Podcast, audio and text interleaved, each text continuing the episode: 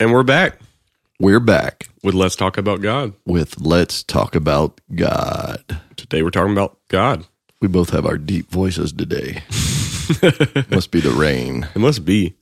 I don't know about you, but when I wake up and it's like all dark in my room, I'm like, I don't, I don't want to get up right now on those rainy days. No, if there's ever a day you could lay around a little bit, it's rainy days. And I'm an early morning person, see. So I get up, and usually the first thing I do is I throw on some clothes and I go walk. It's my walking and I pray. I walk and pray, as I've said many times. You know, I, my joke about I'm the guy that mumbles. That's why people people probably look out the window and goes, "Kids, stay in the house." There's the guy that mumbles to himself, guy. the creepy guy that mumbles to himself while he walks. But I don't think that's the case. But um, I couldn't do that this morning because it was pouring rain. So um, You had to walk around the room. No, I'll just it's supposed to clear up today, and I, I'll pro- I'll probably do it later this evening. I'll try to get it in the evening time. You know, hopefully because it's July. I know this podcast will come out in August, but we everybody knows we do these a month in advance. So I think all of our listeners know by now, and mm-hmm. it's hot. I mean, It really is. The humidity is like thick. yeah, thick, and this week's supposed to be like 90, 91 every day, just about, and then the next week, and so. Welcome to the deep south. Mm, mm, mm, but at least we don't have a foot of snow for six months. That is very true. I'll trade off some humidity and 90 degree days for uh for that because I had enough of that growing up. What have you been up to? Just living life, hanging out, doing. you're working on your master's degree, right? Yep. Doing school. All right. How's that going? You roasted my paper for 45 minutes the other day. I did. well, that's But part no, of it's it. actually going good. Everything else has been fine. well, I, I'm I'm an author. I'm a writer, and uh, and even authors have to have that. Writers have to have that. It doesn't matter how good you are. You always it's always good to have somebody else. to be fair, he didn't roast the content. He roasted my repetitiveness. He roasted my poor writing. It was style. grammatical. Yeah, I don't I don't mess with your content. That's that's your business. But um, just sentence structures and grammar and. You did good. I don't want people to think you did No, bad. You did good. It's just uh, Feels good to be done with that. But Yeah. it's been it's been busy. I'm ready. I'm ready to go on vacation next. it's a good week. paper on concupiscence. Concupiscence. Concupiscence. Are we going to do a Are we going to do a podcast on concupiscence? I mean, we've already done one on sin, but we can go back and hit concupiscence. Well, we didn't talk about deeper. it. Uh, everybody out there is going, "Con what? That way, then you can walk away and feel like a genius. Concupid? Is it have anything to do with Valentine's Day? Concupiscence? You know, I do wonder if there is because it's Latin based concupiscentia. I think it, there. I wonder if there's like some sort of connection I don't know. because it's based on desire. You know, but sinful desires maybe Cupid has Lust. something to do with Cupid, desire lust, and lust. with Yeah. lust. Con is with Cupid with lust. Maybe, ma- or maybe it's just Fullness. with Cupid, maybe with like a naked floating baby. don't go there. Don't get that image in our the little fat an the little fat cherub with the bow and arrow and the wings. Your grandmother has a picture of that at her house in the bathroom, the guest bathroom, which we Uh-huh. always use. And so every time I'm in that bathroom, I have to look, stare up at that wall at that picture of creepy. these two little creepy little fat cherub babies uh, with little wings. And I'm like, Uh-huh. that's not biblical. That's not even remotely biblical. Whoever came up with this, it's just like, this is, this is sacrilegious hanging in my mother-in-law's house. So it's, every time I look, I'm thinking if heaven's full of those, man, we're in trouble. Oh, yeah. it does not uh, serve the biblical picture well. Oh, there he goes, folks. There's that pun pun filled segue. No, it does not serve our purpose. But I what came up with that like two minutes ago, and I was just looking you were for waiting for the somewhere to say waiting serve where you to well. slip your foot in the door. Yes. And so, okay, so serve.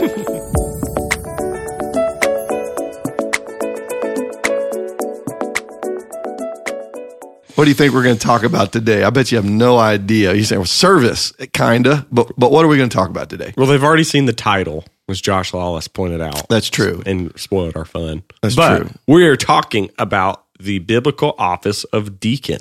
Right. And that initially could sound like, oh, that sounds so terrible. It's not. It's actually, which hopefully by now, listening to these podcasts, you've realized that we can take, we can't we can take the subjects that may seem like, eh, And when by the time we're through with it, you're like, good gracious, I didn't know there was. And hopefully, we're going to do that today. Yeah, because absolutely. the role of the deacon, while often downplayed, uh, was really an important role in the early church. And and even if and like some of our listeners go to churches that don't have deacons, Mm-hmm. okay, they have like maybe an equivalent because in our denomination, which is which is the Church of God out of Cleveland, Tennessee, we have they our minutes, our bylaws um, provide for a council, a church council, church and pastors council's official title. Okay, so which is not the role of a deacon. Okay, it's not, and I've read the minutes obviously because I'm credentialed. Um, all of our listeners who may have a Baptist background, you're very familiar with it because a deacon is a very prominent has a prominent role in the Baptist church, especially Southern Baptist church. So just it depends on our listeners today. Uh, at our church, High Praises Church in Anderson, South Carolina, we do have deacons, Yep. and and so we chose to uh, which our minutes our bylaws allow that that instead of uh, going with the structure that is that is uh, common with our denomination, we decided to be biblical. I'm sorry, I couldn't resist. Just ro- I I, hope- was gonna say it in like a very nice non-roast. No, I was just going to say it. I hope my I hope my state bishop isn't listening, but he would start laughing. He he, he has such a great sense of humor. He's probably laughing right now. I don't know. Maybe the general overseer of the Church of God's listening. To, somebody Let's forward somebody forward this to Tim Hill. Let's He, hope he, not. he'll get a kick out of that too. But um, so so it it's a really important, and it was a really important role in the early church. And there are some really cool stories about deacons. So anyway, this is going to be a good broadcast. I guess you say all that to say, like, we're doing, you know, like we do, we're doing a little series, and the Bible really only gives us two um, clear offices, and that is deacon and elder. That's it. Deacon and elder, and then sometimes you, you know, different words for elder, you know, episcopos or. Anyways, we'll get into that next Yeah. episode. But the reason it's where it's so important is because the scriptures give us two official roles. All right, so let me let me say this before we get into because we always do our thirty second. But can I say this? Mm-hmm. So if you go to Philippians chapter one verses one and two, all right. So Paul writes this this letter to the church at Philippi. It's a short little letter. It's one of my favorite books in the Bible. We get a brief synopsis of the structure of the early church because this is how Paul begins the letter. So he addresses the letter, the salutation. Here it says, Paul refers to the saints, which would be the church membership. Mm-hmm. Then he says the bishops, which are those that are responsible for the spiritual task, mm-hmm. and and then the deacons. So in Paul's mind, if we can, and I think we can, we can see that Paul, uh, because inadvertently he's just addressing the composite of the early church.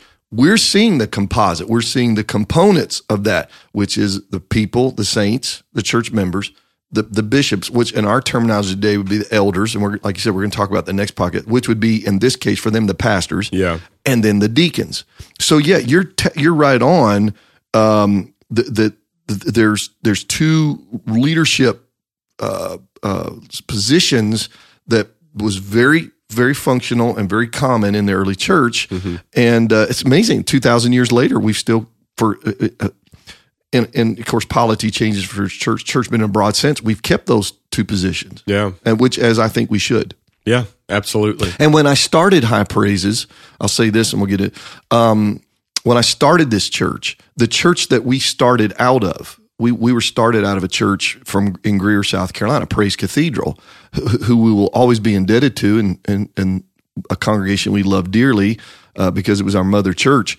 Uh, but that church had the traditional structure of a church and pastors council, which was again that's the form for the church. Had no had no elders officially, um, but so I was fine with that. You know, I was on staff. It's not my business. I'm on staff. That's the the lead pastor's vision, what he wants to do.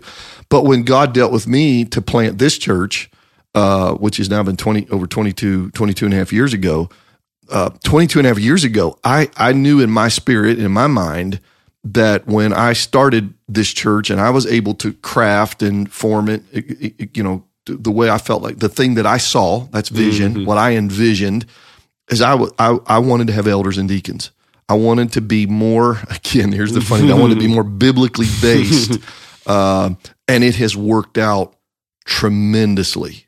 It, Yeah. has, it has been unbelievable. These two positions Um, and I'll talk about some of that today. So yeah, I'm all for this. Uh, this is going to be good today, and hopefully our listeners will really enjoy this and maybe understand more about these roles and what what what these people do who serve in these positions. Yeah. So let's give like a 30 second definition of deacon. So mine's like kind of choppy, but here it is.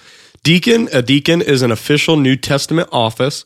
The responsibility of a deacon is to exercise responsibility for the physical needs of the congregation, coinciding with the meaning of the word deacon, which is essentially servant. Yeah, that's good. Simple enough. Did you get that in 30 seconds? Uh, way earlier than 30 seconds. Okay. Uh, I, I think that's really good. Um, maybe from a different perspective, um, a deacon is an individual who serves his local church um, and alleviates the administrative load of the pastoral staff. Uh, that that that may that may be the way I'd put it in just a simple simple phrase. Nice. Yeah. I think we're like essentially pointing at the same thing here. Yeah, and the, you you said it in your pun. It's about s- servitude. It's Mhm. it's service, and uh, and and and I know I'm looking over our notes, but um, if we can just kind of go down the Greek path for a while. Mm-hmm. So the Greek word for deacon is diakonos, uh, diakonos, and diakonos. Uh, the root word is uh, diako, and it means to run errands, to be an attendant, and and this one ought to resonate with people. To be a waiter at a table. Mm-hmm. So when you go to Longhorns or Chili's or whatever your favorite restaurant is, and you have a server who comes up and serves you that entire meal, that's a that's a deacon. Mm-hmm. Now, it's obviously it's not a church deacon, but but it would be a diakonos or diaco. It would be a person who um, who's serving you, waiting tables. Um, and, and the and the person's role is to provide service at the people seated at the table, assuring that their needs are met. Mm-hmm. Okay, that's what we've got in mind here with the deacon. That the deacon's job is to serve the people of the church, making make, making sure that the, the needs are being met, and particularly the physical needs. And it isn't that we'll get into this a little bit. It's not that they're not spiritual, but I think primarily their role is to take care of the physical needs uh, of a church. So, so let me just say this because we may have people listening that are a deacon or have been a deacon. We have pastors, maybe you listen there, considering deacons, whatever. A deacon, then, a deacon's role is more than that of sitting uh, in a meeting to discuss financial matters and to complain to the pastor or complain about the pastor. That that's not a deacon. yeah. Okay. Do deacons sit in meetings and talk about financial matters? Yes, they do. Okay. Do they sit in a meeting and complain about the pastor? No, they do not. I don't know what that is, but that's not a deacon's role.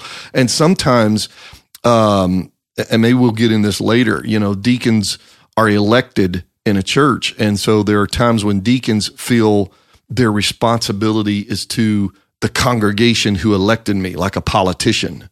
And so they're they feel like they're the watchdog over the pastor and they have to mm. hold the pastor in check. Well, that's not biblical. Yeah. There's nowhere in the Bible where you see deacons keeping the apostle Paul or Peter or even any elders in the church in check. You know, you're going to answer to us and we'll we'll hire and fire you because some some denominations have a board. Okay, so I'm going to throw out. I'm going to go ahead and do it like the, like the Assemblies of God uh, and anybody who's listened who's Assembly of God knows this is a truth. They have a board. That's what it's called. It's called the board. They'll they'll talk about. I've had I've got people who go to our church who form Assembly of God, Evan. And they talk about the board. You know, we I used to be on the board. I served on the board, and and that board has all the power, and they can hire and fire the pastor, and they're just they kind of control the guy. I mean, he sits on the board. I think has a voice and a vote, but that's it. Is in my understanding of their polity. So from, from what we see in the scriptures, that's not the role of a deacon. Mm-hmm. You know, to control the pastor and and uh, and keep him in check. What you've described, even with the language you're using, sounds more like an American company than it sounds like a church and a church office, right? The language of board and all those things sounds like something. You know what I mean? Like you have a board at a company that keeps the CEO in check and fires him when he does something bad. Right. And It is very, it has not- a, it smacks Yeah. of that, like a board of directors. And, Mhm. and I don't want to offend any of my br- br- brothers and sisters who are in the Assemblies of God or No. or the Southern Baptist Church has a We've board. already we've already taken shots at the Church of God, now Assemblies, Baptists. We're just going for everybody. We're just shotgun We're equal opportunity clowning today. Yeah, we're just on everybody, but we, we don't. We love everybody, and we we respect all forms of polity. So we're not we're not saying ours is superior. I'm just saying um, that that and I think we should say that. I think that's why we do this in this podcast is we we point out things is we have structures. Um, eh, eh, like I said, I don't, the Church of God, we're not even biblical. I'm just kidding, but I mean, we're not even we don't even call them deacons. So um, the point is their role. If you're going to have a deacon, their role, they should have a servant's heart, and they should want to serve. They want to take care of the church. That that's what their role is. And so they perform Yeah. this and so i'm going to say this and then they perform the service ministries of the local church. Now not all of them okay because obviously but the ser- and we'll get into those details in a minute. And it's an incredibly important role. Hmm That's good. Well, let's let's like get into the biblical text. So let's get with the foundation of deacon. Now, well, I'll go ahead and start off saying this text actually doesn't mention the office of deacon. right i was going to say But- that you said yeah It's very excuse me, it's very possible that what I'm about to read becomes the foundation for the office of deacon that the church kind of builds on later. So it's Acts chapter 6 um I'm going to read you verses 2 through 6.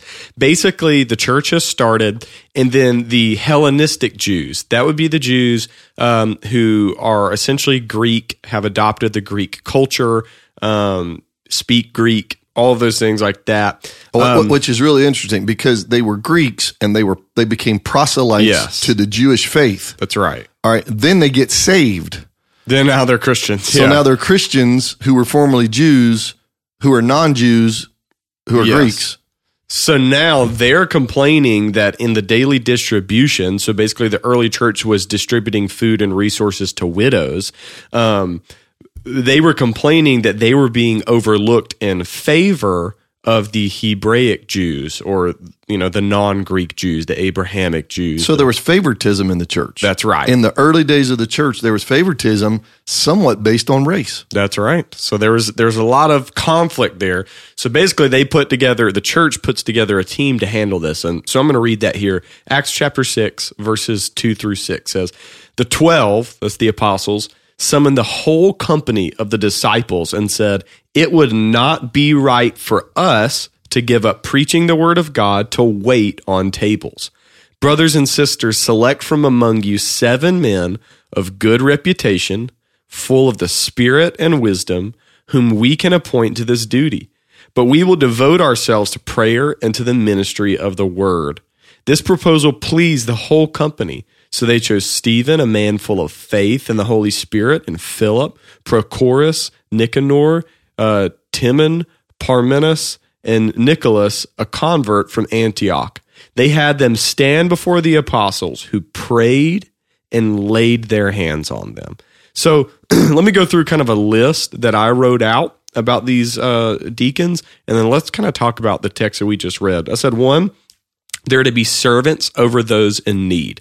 They're to be servants over those in need. So they're taking care of widows and now widows who feel like they have suffered racial prejudice. Two, they're to be full of the spirit and wisdom. And so this whole time you've heard us talk about servants, uh, practical needs, handling finances, meeting the needs of those. And you might think, okay, this is just like a glorified, you know, handyman or service work. No, this is a spiritual, uh, uh, needing to be spiritually sensitive office, be full of the spirit and wisdom. Three, it notes they chose Stephen, a man full of faith in the Holy Spirit. They need to be men of faith in the Holy Spirit, as well as those six others. Four, and this is really important, you need to select deacons with wisdom. All of the men that they chose, if you look at their names, presumably were Greek men. That's right. So they weren't dumb. They didn't go choose Joe Schmo off the street. They knew they needed to uh, minister to, to Greek women. And so they chose Greek men to help them out who would understand them, who could sympathize with them, who, who knew their culture. They chose their, their, uh, their family. If So. I'm I'm just going to go out here and be funny. They didn't. You said Joe Schmo. They didn't get Joe Goldstein. no, they didn't. and I said that on purpose because Goldstein is often a, a Jewish name. Yeah, so I'm. I'm doing that on purpose, trying to be funny. that's really the point is that instead of getting six Hebraic converts right. to Christ, they got six Greek That's right. converts to Christ. And that was wisdom. You're right. So that these men, it, it would say to the church, especially to that segment of the church that felt like they were being neglected, hey, we're going to get your guys, your Yeah. people, and and so that they'll make sure, you know, that That's they're. right. And I thought that that that was a lot of wisdom. They were selected um, by all of the disciples. So they brought the community together. So they were approved by the community, maybe even selected by them. But they were also commissioned by the apostles. So notice the uh, the synergy, if you will. The disciples and the church community selected and approved them, but the apostles were ultimately the ones who laid hands on them, approved them, and commissioned them to do this work. And Can, then can I address that for a minute? Yeah. we'll just take our time on this. No, that's fine. So this this particular passage has been really important to me. Mm-hmm. and it influenced the way we do things at High Praises. Now, you can be critical the way we do things here. That's fine. Uh, um, but this is our context, and this is what has worked for us for 22 and a half years. um, I don't see the word election here anywhere. And a lot of people say, well, they were elected. It doesn't Mm-hmm. say they were elected. It just, it says select, Select. from among you. So what, what some people say is an election, I say is a nomination. So they nominated seven guys and said, here are seven men. And they presented them to the apostles because the apostles are controlling the boat here. They're running the boat. Yeah, Go- the apostles have called the council. They've called the council. Said you do the selection. They lay the hand. and then we're going to do this and we're going to fix this problem. Yeah. But we need you to be part of the process. So they nominate seven guys. Never says election, never says they took a vote. Mm-hmm. They they looked among themselves and said, "We got to find seven guys of good reputation, full of spirit and wisdom." And it says, "Whom we can appoint to this duty." So it doesn't say uh, it. It says not elect to this duty. Appoint. So I believe that rather than an election, they had a nomination and an appointment. hmm And that's how we have done things here, which has been very, very different because most churches elect their church and pastors council. They elect their board. Okay. They elect their deacons. But at High Praises, we decided that we were going to try this according to what we saw in the scriptures. So we nominate our, our deacons. And then ultimately, it is my task as the lead pastor to appoint them to their position. And what we do, and I'm not going to get into details, but the deacons, the existing deacons, are incredibly involved. And what we do, we start by fasting and praying. So we establish a, a period uh, uh, from a month to month. We say, okay, I want you to fast and pray, and we need to ask God to give us direction, uh, just like the early church did. And then the deacons nominate because they know the task, they know the job description, they know what it takes to do that in this particular church and context. You know, we have a, almost a one and a half million dollar budget and property worth five million dollars and a lot of overhead, uh, salaries. You know, uh, I think eleven people on staff, uh, and so th- that's a big deal. And and so you got to have somebody that can that's qualified that can can come in and work in that role to make decisions on that level. And so these guys nominate. And then we go through a vetting process. Like I said, I won't get into the details and interviews and go through. When it's all said and done, this takes months. This takes several months. Okay, it's a process. But then when it comes down to it, what happens is it usually the process weeds out and the vetting weeds out and works through. And what's so interesting is when you fast and pray and go through this process, I, I've seen it time and again where if I need we need three deacons, we get three deacons. Yeah. We get three nominees that that I- can just go ahead and appoint. If we need two, if we need one, it's like every time God just works it out where and we're not electing. And the problem I've seen with elections, uh, and this has been a running joke with me for years, Evan, is that in most churches, the only guys that ever get elected to positions like this are special singers and, and ushers.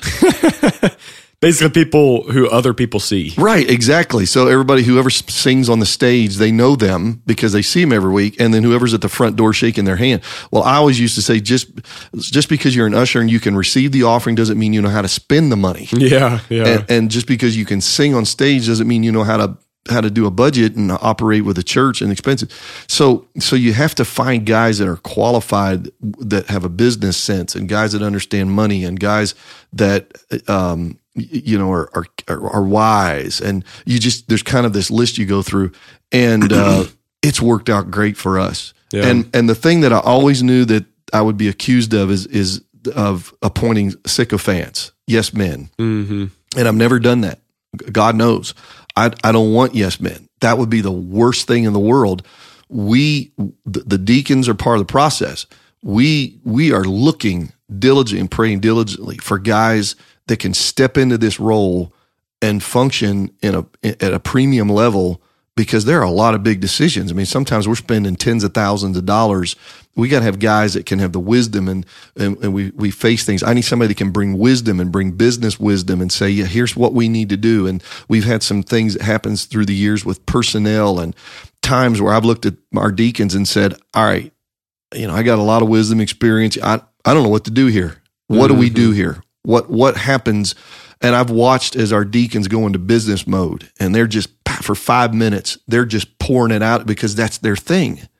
And so they're just going back and I just sit back and I listen. Well, I do two things. I, they will come up with a solution. They, their banter and in their discussion and their, they come up with the answer and I just listen and let them do it. Meanwhile, I'm learning. Mm-hmm. I've learned so much from our deacons through the years from about business. It has made me incredibly wiser.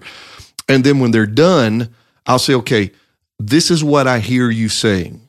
And I will give a synopsis of what they have, and they will look at me and say, that's exactly right. That's what we need to do. I said, I need a motion. And they'll make a motion, second it, and they will come up with that answer. And, and then they're looking, and they're always looking out for the church. So you, you've got to have somebody that can bring that to the table. And mm-hmm. as well as serve, you know, serving the church because that's that's incredibly important too. And by, and by the way, it, we kind of have this um, unwritten. We didn't put it as a qualification, but one of the things we look for for a deacon is are they presently serving in the church? That's good. We, are they already servants? Already servants. Yeah, that's it's kind of an unwritten. We we do it on purpose. We just leave it as an unwritten mm-hmm. rule, a guide. Is when we're going through the nomination process. Is are they are they just sitting on the seat, not doing anything, or you know, are, are they volunteering in the children's department on the safety team? In the youth staff, whatever, are they already involved in ministry? Because then yeah. that shows they have a servant's heart. That's really really good. And yeah, I just just highlighting what you what you said there.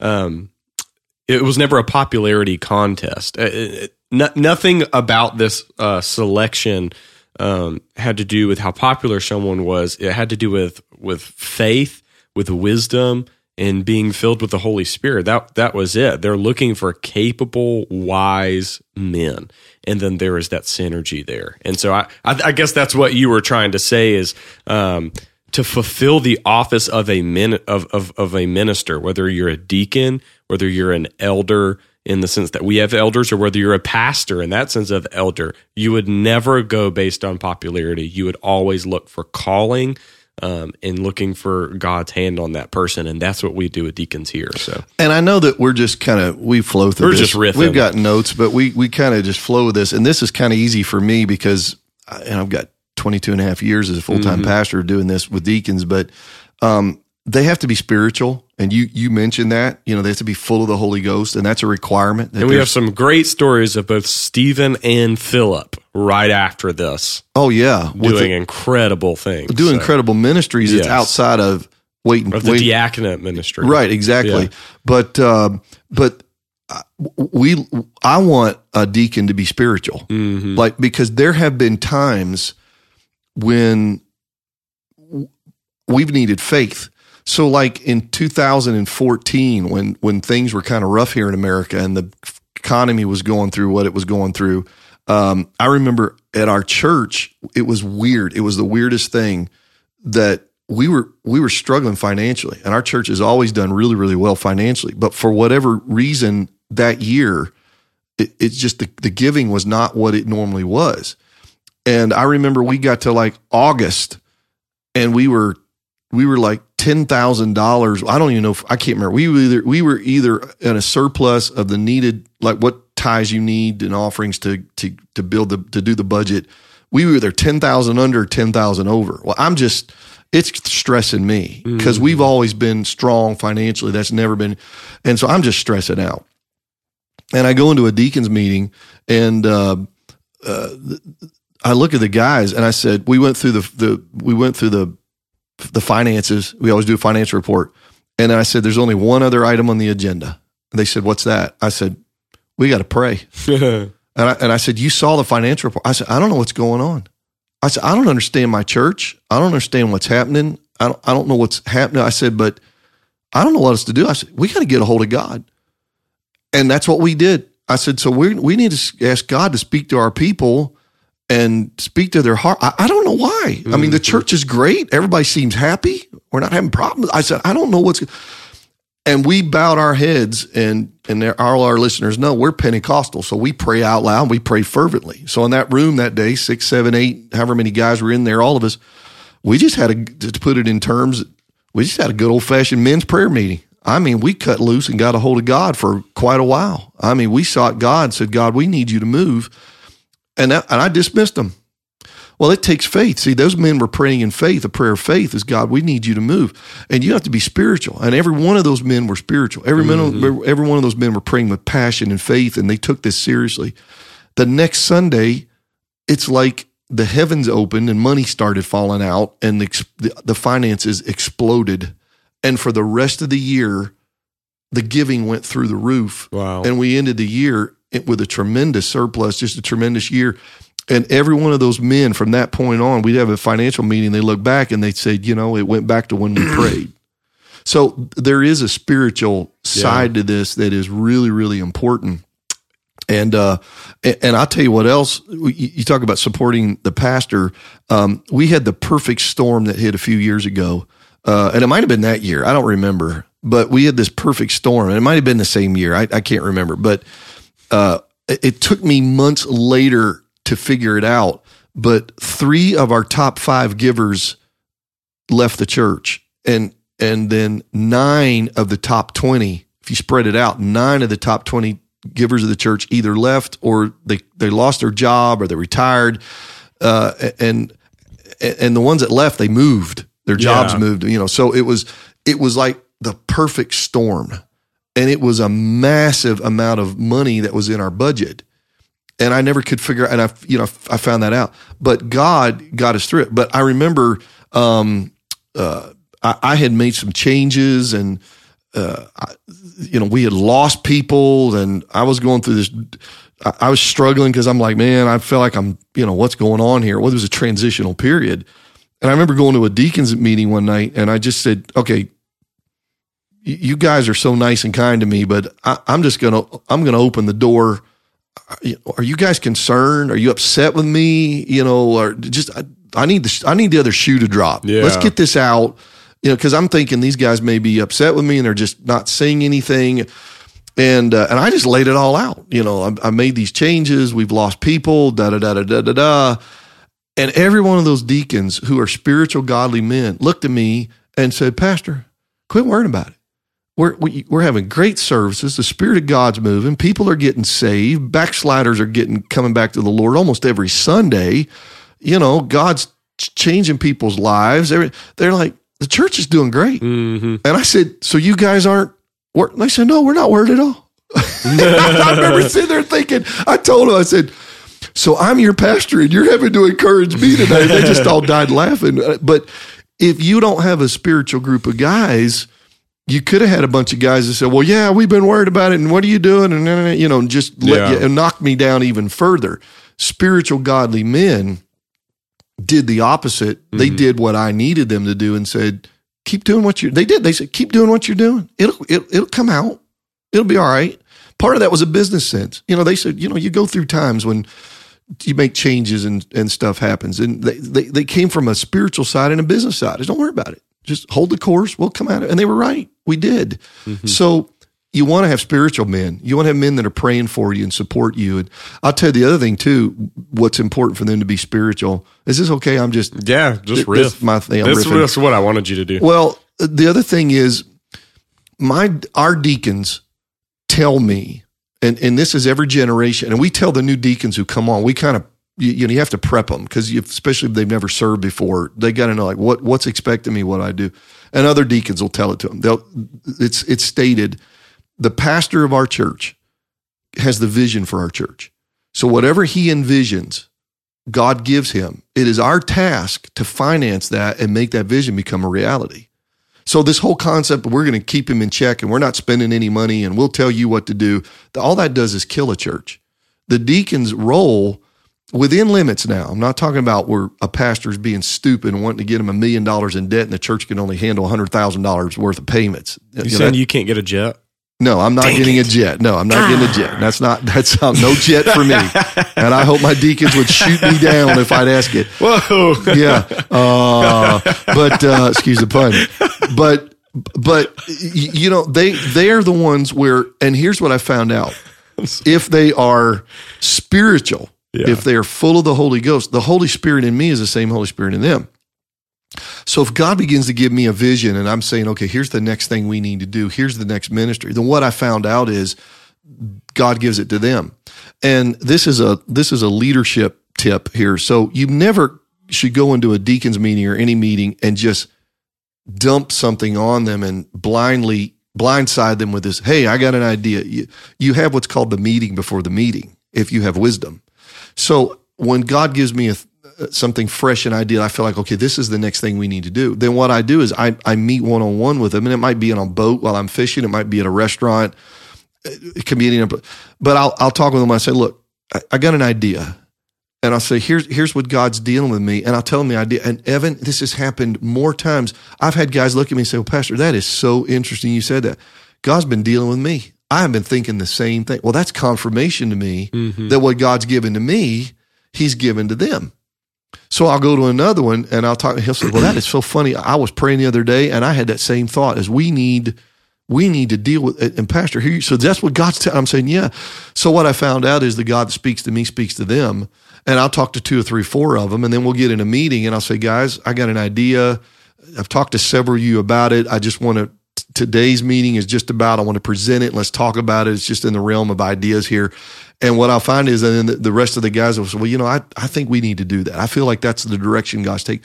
So if they're spiritual, that's incredibly important because then it it brings unity in the in moving forward into the destiny that God has for you. And there's the mm-hmm. sense and the confidence is just like in the early church where the, the the Jerusalem meeting, the council, they said it seemed good to us and to the Holy Spirit. Yeah. And so that's almost that's just incredibly it's fun there's actually mm-hmm. a joy in it where you feel like okay we're on we're on the right track here this is the next thing we got to do because the lord is dealing with all of us to do this so let me take take like five minutes to answer this next question and then let's move on to the qualifications. But this is just a thought i had because maybe the listeners are thinking this. Okay just with this one story what we've got is that deacon means servant and that the first kind of diaconate ministry had to do with serving widows and like literally serving them like going and doing things. What you've been describing is less like get my towel start waiting tables but managing finances what does a modern deacon especially in our church look like and why does it look like in this day and age so for instance parachurch ministry has taken over a lot of the sort of mercy and financial ministry. So, for instance, rather than our deacons handling um, consistent finances to someone who has no food, we have got great things like Haven of Rest and AIM and things that have maybe taken that over for the community or, um, you know, with the nature of government, maybe there are less people in like dire need like widows because of things like social security and whatever else. I'm trying to set the stage for as society has changed and there's more general financial servitude programs. How has that changed the the deacon, the ministry of a deacon? How has that changed them as servant? And other than handling church finances, what are some other roles that deacons play or even things they do behind the scenes that never get talked about, but you know. Well, so here's how I'm going to address it. Maybe a little bit different what you're the direction you're going. So, so you take this particular story. This is this is a story. This mm-hmm. is a this is a particular event that helped create a role that is deacon like. Yeah. As you stated, it never says they were deacons. Exactly. So we have to be careful that we're not pushing too hard here mm-hmm. to say, well, well, if you're a deacon, then you ought to be taking care of widows. That's right. So yeah, we don't yeah, want to do that you. because yeah. it never says that. Mm-hmm. Later in Paul's writings, Paul actually creates the term of deacon or mm-hmm. uses the term deacon. It's a Greek term. So but so th- that's one thing. If you have, you can have a prophet, but you can be a person who exercises the gift of prophecy. So just because you exercise the gift of prophecy at times doesn't mean that you have the office of a prophet. hmm I'm going to use that. Okay. Same thing with a deacon. I think you have the office of a deacon, which Paul does establish later, and we'll talk about that in a second. But I also think you have the spirit of a deacon, which is this, the, the table waiter, the Mhm. servant. And we have tons of those in our church Yeah. whether they're changing diapers in the nursery or working in the children's department or in your student ministry or uh, i have a team that that serves meals every time there's a death so they they're our benevolence team they they served yesterday because i've got to do a a graveside service after this podcast.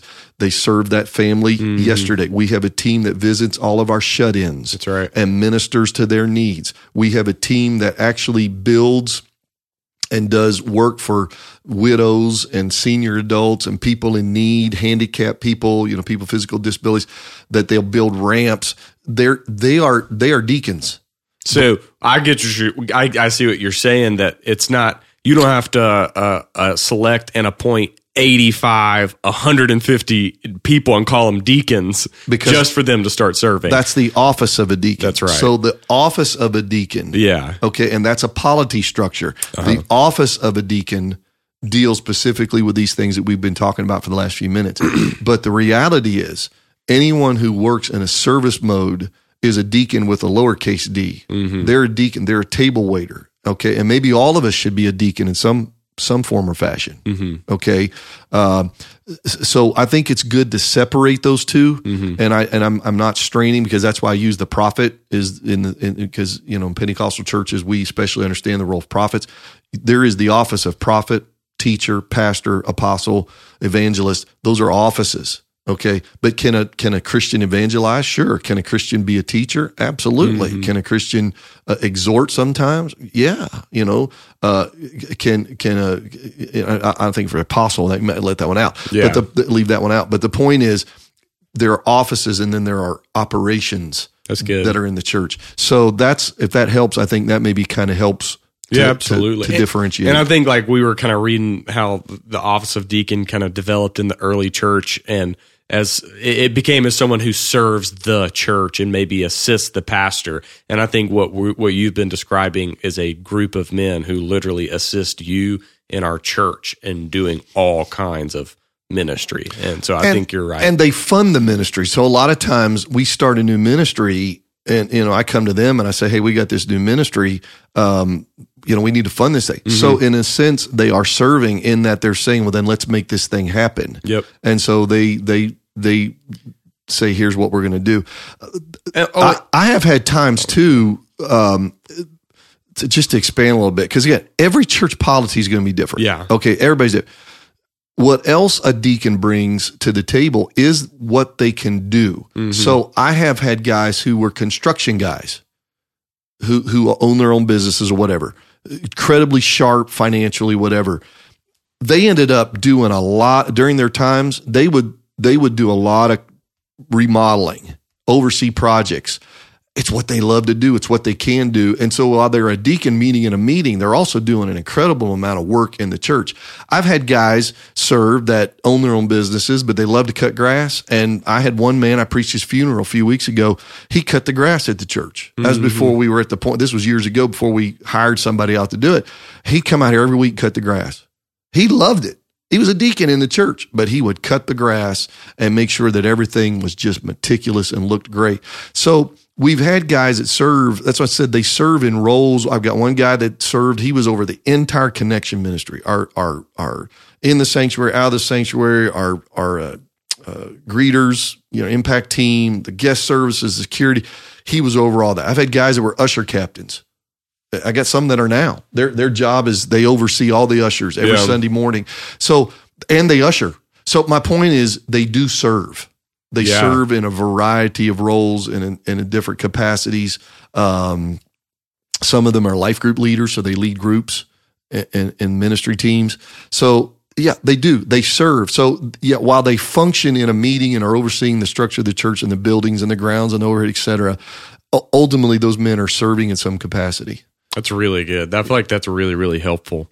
And I love, I love hearing, you know, when we give, like when we give to missions and something like that, I'm just assuming that's a, that's a conversation you sit down with the deacons and they go, let's go for it. And so they're, I would assume they're helping you They're, they're, they steward to, to fund ministry. Oh, so any money that comes in, obviously that's earmarked for missions, it goes, it comes in, it goes out. You Yeah. know, there's never misappropriation of funds. We build in the budget to for missions because missions is, is important. In our denomination, we give monies that goes to missions. So that's kind of built in too. One of the cool things that we have done, uh, and it's a tradition, so it's not written because we want it to be organic um, is that, and it's carried on from every generation. So the new deacons that come in, they understand that this is kind of a thing that they do. Is say, um, say we had a 1.5 million dollar budget, but 1.7 million came in. That's two hundred thousand dollars above and beyond. Okay. The deacons get to the end of the year, and when we get to end of December, and we get that number that in the giving we've had two hundred thousand more dollars. I'm just p- pulling this. We've never had that happen, but I'm just pulling that out. Two hundred thousand dollars more. They take ten percent of that. It's just it's a thing that they talk about. Is let's take ten percent of that, which would be twenty thousand dollars, and they say let's give it to missions.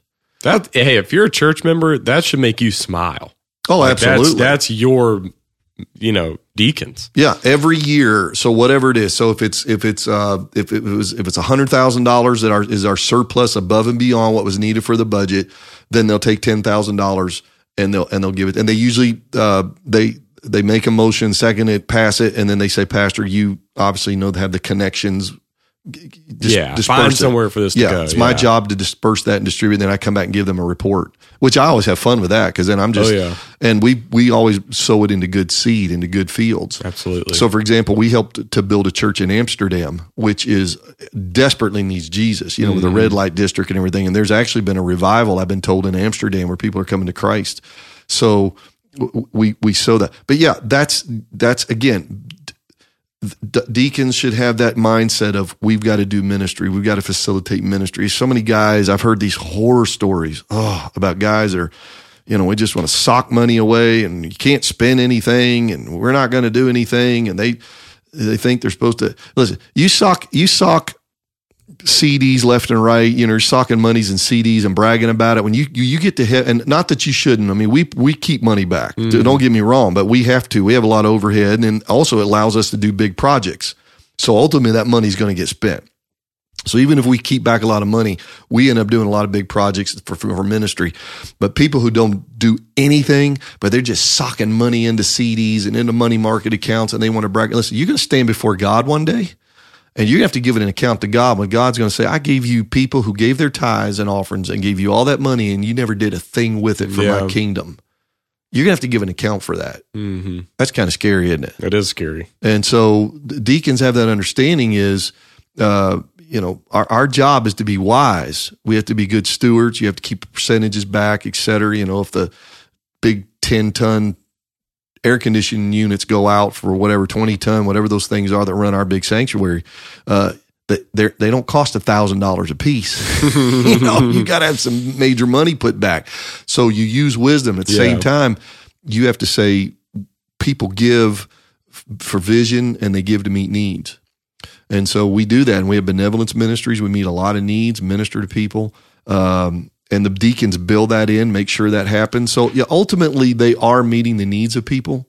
Um, but it's kind of in a broader sense than hands on. Got you. It just depends on the size of your church. Yeah. I think it's it's definitely it shifts and change changes with every um what am I trying to say? In every church, every location, every context. Every context is going to be different.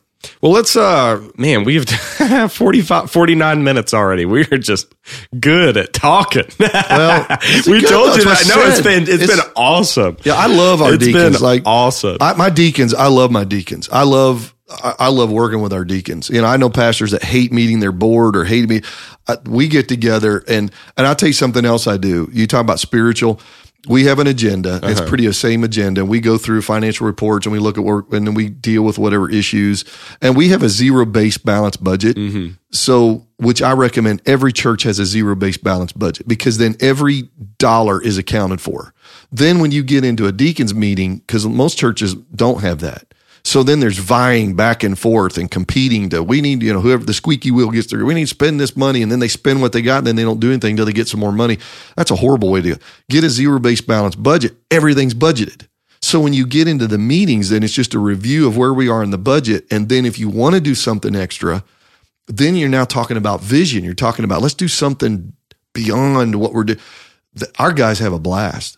I mean, it's it's exciting. So I enjoy it. I mean, that's I would recommend that's the way to do it if you want to be productive and successful and has the less stress. And we don't get in our meetings and fuss and fight. Thank God. You know, it's Yeah. it's all it's all we're in there with a purpose. Like, what are we going to do this month? You know, we have monthly meetings. So, so where where are we at? What what are we doing? What's the next thing?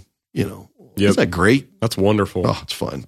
So now let's look at uh, 1 Timothy 3, verses 1 through 13. I don't think I put all of those verses there. I'm sorry. But um, let me read you something from First Timothy chapter 3. and these are the, uh, this is basically going to be the biblical qualifications for a deacon.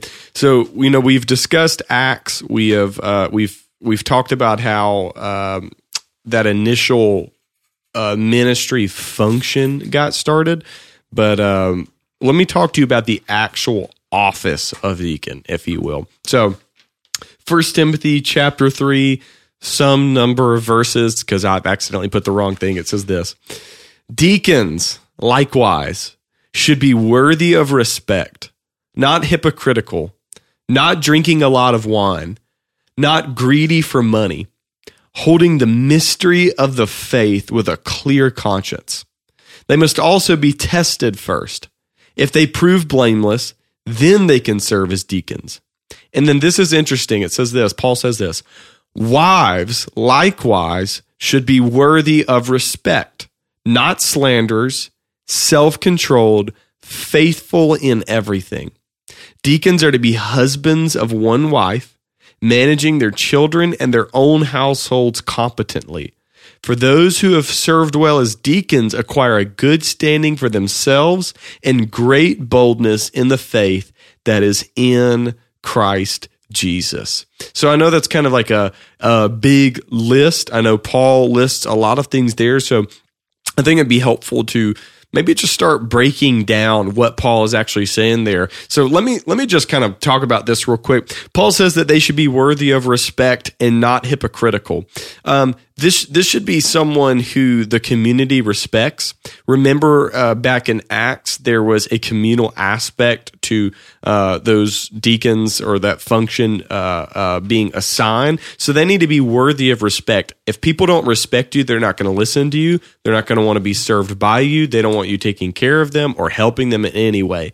Two, you don't need to be hypocritical. Uh, hypocrisy is not a measure of leadership at all. You need to be able to be faithful in your word.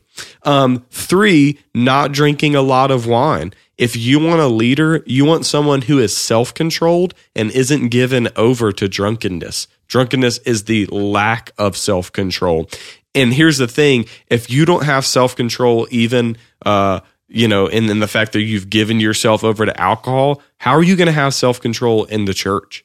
How are you going to have self control in stewarding what is the church's? How are you not going to take, take, take um, for yourself rather than give, give, give, give, give? It is um, that is a sign that you don't have self control and the abil- the ability to steward. And then I think this is really, really important here. Paul says, "Do not be greedy for money." Now, why would Paul say that? Well, as we've talked about for the majority of this episode, one of the the greatest um, functions of a deacon is that they steward the finances of the church for ministry in the church, for benevolence ministry, for all kinds of things. If your deacon is greedy for money, you can't trust them. You don't need to put them around everybody else's money. You don't need to put them around God's money. Who knows? Like they they would either um, handle it wrong or gosh, maybe even do something horrible and start stealing from the church. Well, and that's why I think when I see that, and I'm just, you know, you've been really pumping this stuff out. So I, I It's a long list, so I'm trying to go lot. fast. You're good. Yeah, I'm, I'm- trying not to talk. You're good. But but I think it's kind of goes back to what I said earlier, where greedy for money may not necessarily be where they steal from the church, but they just get greedy to just sock it away and not spend it. Mm-hmm. They just we want to get more, and more, and more, and more money That's in our right. church, and, and it's like no, spend it. Improve your ministries, improve your facilities, Mm-hmm. dudes. Try. So yeah. Anyway, I throw that in there. And Paul says they've got to hold the mystery of the faith with a clear conscience. They better be a Christian and and one truly living and serving for Jesus. And this is what I really like. They must also be tested first. If they prove blameless, then they can serve as deacons. And I loved hearing you discussed how with every potential deacon, you have an entire process, you have interviews, you have discussions, you have prayer and fasting. Um, you know, speaking about elders, Paul says, you know, don't be quick to lay hands on anyone. It's the same thing for deacons. We're looking for um, uh, spiritual, qualified, competent men, not people that we're putting in quickly. Then here is what I love that Paul does with elders and deacons. He recognizes it's not enough just to have a good deacon, but their wives have to measure up to a standard too. Because you could have a good, faithful, orthodox, spiritual deacon, but their wives are one flesh with them, one person with them. They're a union. And if their wife is spiritually immature, can't conduct themselves properly, they're going to tear down the church instead of serving it. And so that's what I say the wives should be worthy of respect. They shouldn't be slanderers, people who go around talking bad about other people. They have to be self-controlled, both in everything and uh, in their tongue and their money and everything like that. They've got to be faithful in everything.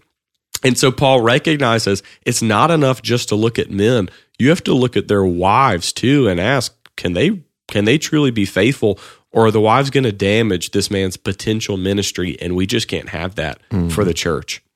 And then we speak more about the faithfulness of the deacon. And I think this is really important. Deacons are to be husbands of one wife. Why is this important? Because deacons are called to be faithful to Christ's bride, faithful to Christ's church. And if they can't stick it out through tough times and hard times with one woman, what makes you think they're going to be faithful to the church? Uh, deacons have to manage their children and their own households competently. The church is the household of God. Paul likens it to a household. Well, if a deacon can't properly conduct his own house, if he can't properly uh, raise his own children, discipline his, his own children, how are they going to be able to serve, conduct, and lead God's own children and his own household properly? So Paul kind of sees the household of the deacon um, as a little microcosm, as a little test phase of what they would ultimately be doing in the household of God. Well, the key word's manage. Yeah. And so it, it's their management abilities. It- can you manage your children? Can you manage your house, your own finances? Yep. If you can manage that, then that's a foundation. Then we can see you being able to manage the church. Mhm. If you can't manage that, okay, if you're having a hard time managing your own life and your own house, then we're definitely not going to let you come in here and, and, Yeah, and manage manage, the the, church. church. and the finances of the church and the ministries of the church. Mhm. I think it's a very fundamental principle. And then here's what I love, and I would really like to hear your thoughts on this. Paul ends with this.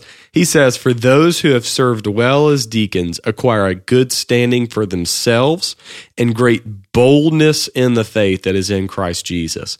Paul says to be a deacon in the church, to serve in that office, it's a good thing.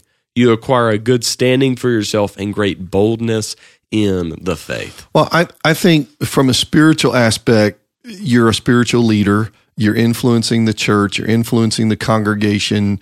Your life is modeling Christ. So that's kind of baseline. Then, if you are taking steps to improve the church, to start ministries, to improve ministries, to um, to to help those in need, uh, to minister to the widows, and you that's going to put you in good standing. Yeah. You're, that you're a person who cares. You're a person in leadership who cares. You're a person who's making a difference. I think in those cases, you do acquire a good standing for yourself, and that's the point.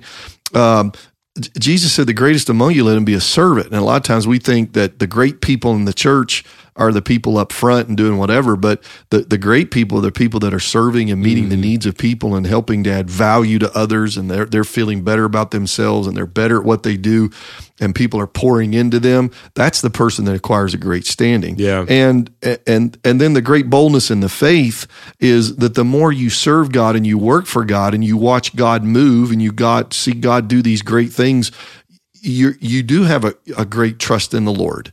And I think there is a boldness in the faith. And you go back to those those um, deacons, those six guys, they had a boldness in the faith. I mean, Stephen was the first martyr of the church. Yeah, you're right. And, and and stood for Christ in the face of unbelievable odds. And they stoned him to death. But he never wavered one time. And then Philip is preaching to a, a government official uh, in his chariot and lead him to Christ and ba- water baptize him. Because So- I don't think we realize the things deacons have to go through, and uh, you mentioned it earlier, the faith they have to walk through. They have to walk through trials and struggles and fires and financial crises and you know whatever else. And and even for those men in Acts, I don't think we realize the church just started. These deacons handled this wrong. This whole this whole church project could be ripped apart. The racial tensions were already high enough. If they let this thing just develop, it would it would have been like a cancer that rips the entire church apart, and you never have the unity that you know Christ died and rose again for. And so they had to walk by faith and by the Spirit, and they saw God's faithful hand through it. It is. And so that boldness in the faith that is in Christ Jesus is, it, it can be like, you know, part of you wants to think, well, does that mean they were bold in their witness? But it could be like what I talked about that when I was, I was struggling because, of course, I'm in it day in, day out. Uh, I'm not seeing the finances at that point, you know, a few years ago, the way it was. And I'm wavering and I'm trying to stay strong. And, and those guys in that room that day were bold in the faith. They were like, don't worry about it. Everything's good, you know. And and a business a business point of view so much different. We were within ten thousand dollars of the budget. Well, in a business world, if you're within ten thousand dollars of your budget, that's fantastic. I mean, that praise the Lord. Yeah, they get all, and they kind of said that. They said like, look, we know what you're used to, but we're meeting budget. We got money in the bank, and we're right here. Yeah, it's it's close, but we're okay. Yeah. you know. And so, uh, th- th- there's a boldness in wisdom, but there's a boldness as well as in the faith. So I, I think that's that's really really important um, that they do that. And by the way, I got to correct something because I actually we have a manual, we have a deacon's manual, and I look Yeah. back and we have made some adjustments in these and, and, and editing, and I had forgotten we actually do now make it that it's a requirement that a, a deacon has to be active in some i- i- area of kingdom service and ministry. I know we had, it always had been kind of a unwritten. Yeah. I think we went ahead and said let's do that. So um, yeah, we want people that are active in ministry. So we look for that. Yeah, that's it's actually in the in the manual now. So Well, that's really really good. Well, do you have anything else to say in the line of of deacons and in this particular ministry? um, I you know I'm just kind of going through here trying to see because I I don't want to I don't really want to miss anything. I I you know I think I think we've covered it pretty pretty well. I, I probably the only other thing that might just to circle back around to the the six deacons uh, is one of the things that I thought was really really neat is that the apostles said, and it really helps to if we if we're going to say that those are the original six deacons of the of the beginning of the deacon ministry and position in the church. What the apostles said is, it, it, we don't need to be waiting tables. We we don't need to be serving in this capacity. Do, do pastors serve? Absolutely, we know they do. Mm-hmm. Okay, they protect the flock, they feed the flock. But they said we don't need to be doing this ministry. Okay, we don't need we need to be focusing on prayer and the word. That's our primary calling. And so I think that if if we just understand and that's what that's what I think our deacons here know is Pa- pastor we'll take care of the buildings, we'll take care of the grounds, we'll we'll take care of the budgets, we'll we'll take care of you, you know, you want to add a you want to add a staff member, we'll approve you. You come up with a package, we'll approve it. Hi, We'll take care of that so you don't have to worry about that. We'll make sure the grass is cut. We're going to make sure that everything's t- the, the bills are paid. We'll set a mm-hmm. budget up, all that. You guys just because I say you guys because there, there are a lot of us, several pastors on our staff. You guys just preach the word. You Yeah. take care of us spiritually. That's what we need you to do. You you teach us the word. Help us to be more like Jesus. Win people to Christ. Help us to pursue and fulfill the Great Commission. Um, do, do that. That's what we need you to do. That's what matters the most. Everything we do here does it is not even going to happen unless you're in there in that service flowing in the spirit and preaching the word and new people are coming in and they're wanting to be part of this. You just do that. We'll take care of all this other. And I think that's what was happening here. And what was so interesting is, um, and by the way, they called it business. I don't know if you know, verse three, they said they called what they did business. Mm-hmm. So there is a business aspect, but, um, the creation of the deacon ministry resulted in church growth. That's good. Now, in those days when the number of the disciples was multiplying, okay, and uh, that is pretty interesting because then you go to that was verse three and verse seven.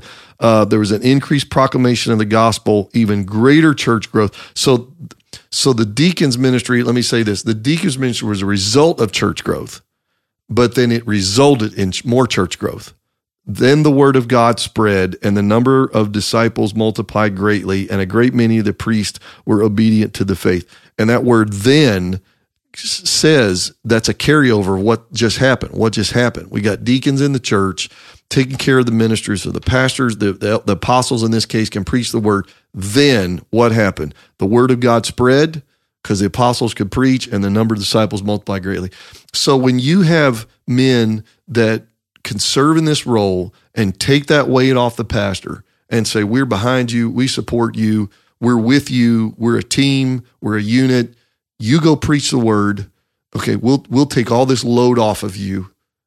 Then the church is going to grow. And if the church grows, then you got more people that are coming in. They're going to give their tithes and offerings, which is going to create more money, which means the deacons will have more money to do more ministry. Pastor better have vision. He gives them the vision. The men said, let's go for it. Need to hire another staff member. Deacon said, here's your money. And the church, it just keeps growing. Crazy. Yeah. It's wonderful. Yeah, thank God for deacons. Honestly. Well, if you enjoyed today's episode, well, first I want to just say thanks for being with us. But if you enjoyed it, give us a rating, uh, like, subscribe, all that good stuff. Share it with somebody who needs it. And we will see you back in a couple of weeks as we discuss elders.